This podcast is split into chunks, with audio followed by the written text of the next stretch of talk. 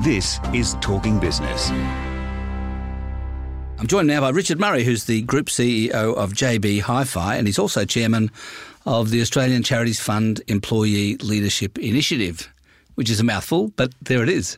Well, it's it's it's a, been a great journey for JB Workplace Giving. So it was nice to try and encourage other businesses to do the same thing. So so we're here uh, largely to talk about that, but I also want to talk about JB in a minute. But um, uh, uh, so you're engaged in the business of um, workplace giving. What does it mean? So 10 or 11 years ago, JB sort of, if, you know, somebody asked, came in and asked for a TV or something, we were, you know, that classic company that would just sort of was unstructured, and we really thought that we needed to get a bit more structured. And we discovered this thing called workplace giving, and we thought, why don't we just partner with our staff? So we matched. Were you CFO their, at the time? Yes, yes. Um, so Richard Uechtritz, who was the then CEO, he's he's got a big history in philanthropy, and he and I were trying to work out something to structure it up. And so we then got uh, got to know Workplace Giving Australia, as they're now called, and um, we said, well, let's partner with our staff. So let's not have CEOs handing out big checks. Let's just work with our staff. So we matched their donations dollar for dollar. So in October, we celebrated $20 million, 80% of staff involved. Um, so giving at least a dollar a week. All execs give 1% of their salary and the board. So, so it's been that, amazing Is that mandatory? Journey. Some people call it a career development levy, but no, the pro- program's uh, got enough strength that people want to participate. Um, I guess as CFO, um, you know, the usual thing is you need a business case for something like this. What what's the business case for workplace giving? Well, it's, it's, it's a great question because we got asked that and we didn't have a great answer. We just said, well, we know it's been good for us. So a couple of years ago, we did some research and what we looked at is the, the staff that are involved in our program um, obviously are more engaged in the workplace. So it doesn't solve every problem in workplace giving, but if staff are engaged, the staff that participate in the workplace giving program have lower turnover. And when you look across the JB business, and if you estimate a staff turnover, you know, getting a new employee might cost you about $5,000. And I think that's on the low side. For JB each year, it sort of in in a soft way could save us eight million dollars in employee turnover costs. So it's a pretty powerful business case. Yeah, and um, uh, they have awards which have just recently occurred, uh, and you came third. Yeah, so we were beaten by two law firms, which, uh, as a retailer, that was uh, that was interesting. Almost which, sackable offence. Exactly. So we've we've been very lucky over the years. We've won gold a couple of times, but we we the thing we're most proud of is how the program's now evolve. So we won an award for innovation, and what our program's now been able to do is we're now sponsoring a couple or a couple partnering with a couple of charities and actually investing in their longer term projects because the partnerships with our charities now are we're looking at a ten year partnership, so they'll get into workplace giving and stay for ten years. So we can can say, hey, let's work on something innovative. We'll do the hard work in the first few years and then you launch it and we support you through that launch phase rather than just maybe a more transactional relationship. So I think that's a really exciting innovation for the program. And how, how widespread is it becoming now? Workplace giving just seems to be flying along because what you know millennial employees want purpose with their with their companies. They want to understand what the business is about. But at the same time sometimes these programs can get a bit more marketing than giving. And so JB is really pure. We just say let our staff select. So we we've selected 10 charities that really make a difference. And then you know the staff just get behind it. And to be honest it's been one of the most exciting things we've done over the 10 years because it's something real and tangible. And when you look back and think 20 million dollars it's made an amazing difference. So you're still matching dollar for dollar? Is that what you're doing? Un- and is that what everyone? Is that kind of what everyone does?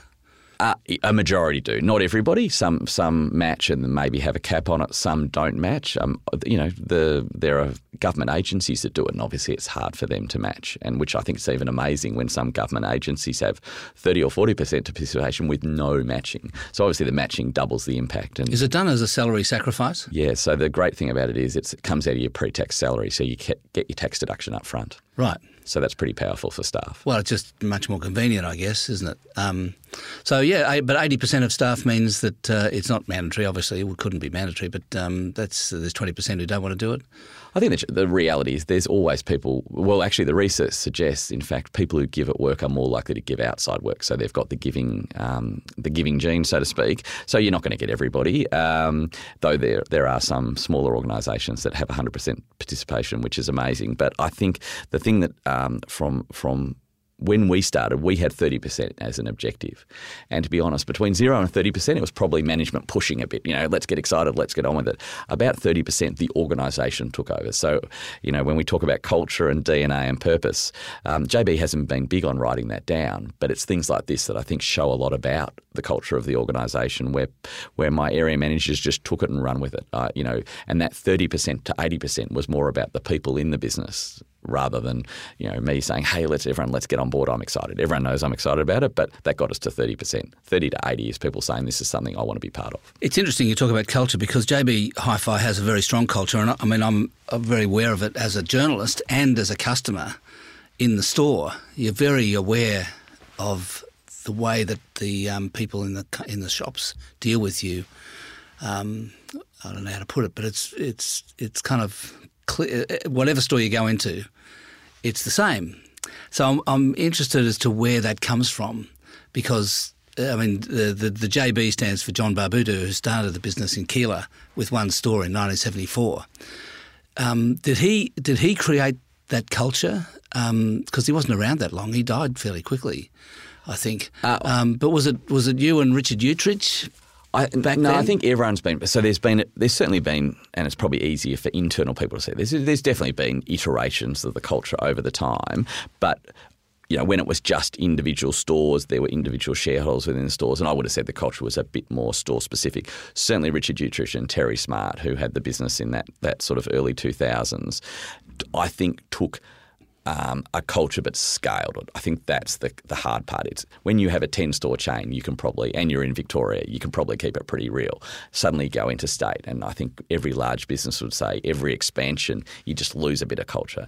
I often describe. I find this the hardest question in some ways, so I, I keep it simple, which is I feel as CEO down, the culture actually keeps me as accountable as someone at a store level. So all those things that sometimes other organisations get out of whack, we just sit there going, that's not JB. We don't do that. So then that guiding principle seems to hold people accountable across the business. And I think it's very rare. And we talk a lot internally about losing it because I think maintaining it's actually not so hard because it's, it's, you know, if you could consider culture like water, it feels like there's a self leveling nature that holds everyone accountable. Though, if we ever lose that, I fear how you would get it back. So but I it seems to me that the the possibly unique, but certainly uh, interesting and unusual thing about JB is the way that it combines a good governance culture with being an incredibly sharp retailer. I mean, you're ever since the company listed in 2003. I looked this up. The the total return on the stock since 2003 has been 22 percent per annum compound. I mean, that is unbelievable. So I think the thing that's really powerful about the business is at an employee level, we're incredibly empowering. So we just want to get out of people's way. We have the, the, the, the, boundaries are really clear, but within the boundary, there's a lot of empowerment. And staff constantly say to me, I just like to be able to get on with my job. And what we've noticed, you know, when we've bought some other retailers over the time is the bureaucracy gets in the way of staff. So try and set some li- really clear expectations and, and reward for it. I think we we we, are, we try to be as generous as we can across the business in how we remunerate and reward people and recognise people, but also we keep it pretty real. So keep it really simple, guys, rather than micromanaging everything. Get, set the boundaries. We, you know, we often, when we think about who we're hiring, I know people get into store and think, God, these guys know so much about technology. But actually, I think what we really do is just hire passionate people and real people having a conversation with real people, i.e., store staff having a conversation with a customer and keeping it real, is a more authentic part, you know, is, is such an authentic part of our culture that then when, so we don't, we have a human resources division and we don't have a people and culture division because we don't think culture is the HR team's responsibility. We think culture is everybody's responsibility. And you know, Terry, who runs the Good Guys, who has who's been a big part of the JB journey, remember him saying to me, "Culture is just how we do stuff." And I think that's such a powerful comment because you can ha- come up with this really complex definition, but just how we do stuff every day in store and support office, how we deal with our customers every day, is the best judge of our culture. Um, you mentioned Good Guys. You bought them in 2014, the same year as you took over as CEO. Uh, 16, so a couple of years afterwards. Oh, I see. Oh, okay. So anyway, so it's your fault. Yeah, no, it's all on me. It's uh... no, but it hasn't been a great experience. It seems to be. Good Guys hasn't. I mean, has performed nowhere near as well as JB itself. So JB has world class metrics. The Good Guys team, the Good Guys business, I should say, has actually very good metrics when you compare it to Fnac and Darty in France or MediaMarkt in Europe or Best Buys in the US. So the home appliance space, it is you know it's hard moving bulky goods around, and your replacement cycles they're not as tech driven. So we've pushed the business back into tech because they were trying to get out of tech because we want customers come in and get a complete solution. I actually think you know we're back to about the pro- earnings are about um, seventy four million dollars, which is about what we paid last year. Sorry, when we bought it, we had a price war with Harvey's, which certainly hurt for the period. But we're you know, if you look at many bulky goods retailers at the moment, I mean, Nick Scali's a great retailer, and you know they've had a pretty tough period recently. So there's no doubt um, businesses exposed to the housing cycle at present, you know, post the election, it still seems like the economy is working very hard. JB's lucky because we've got a new iPhone and we're very exposed to tech, and we sort of tend to be able to outperform the cycle a little bit. So we're more product driven sometimes than the cycle. Um, if the cycle's good and the products are good, that's great. Um, but at the moment, you know, JB's outperforming, but that I think is a bit more product focused, where I think underlying the consumer's working pretty hard at the moment. Just back to where we started then. Um, with this discussion uh, is the is the workplace giving uh, uh, experience in Good Guys is the same as in JB Hi-Fi? Is the same proportion of employees doing it? So we haven't run research, but we hit um, within about six months of launching the program, we hit 50%. So we took all the learnings from JB and applied it to the Good Guys team in the sense of just launching a program and doing it smart. And they immediately half the team got on board. So I think that says a lot about their culture. That for 50% of them, they had a great culture in the business of giving. So they had a um, uh, they, they, had a long history with the Muir family of giving back. So there was good DNA of giving in the business already. Um, and so they had a program called Doing Good. And so we just added to the Doing Good program workplace giving. So the, the team got on board. So I think, you know, be it 80% of JB, 50% of the good guys, industry stats are down at single digits. So whether it's 50 or 80, there are remarkable programs. And um, and for us, you know, we just want to share the experience we've had and get other businesses when they're trying to look for opportunities to partner with staff and give back.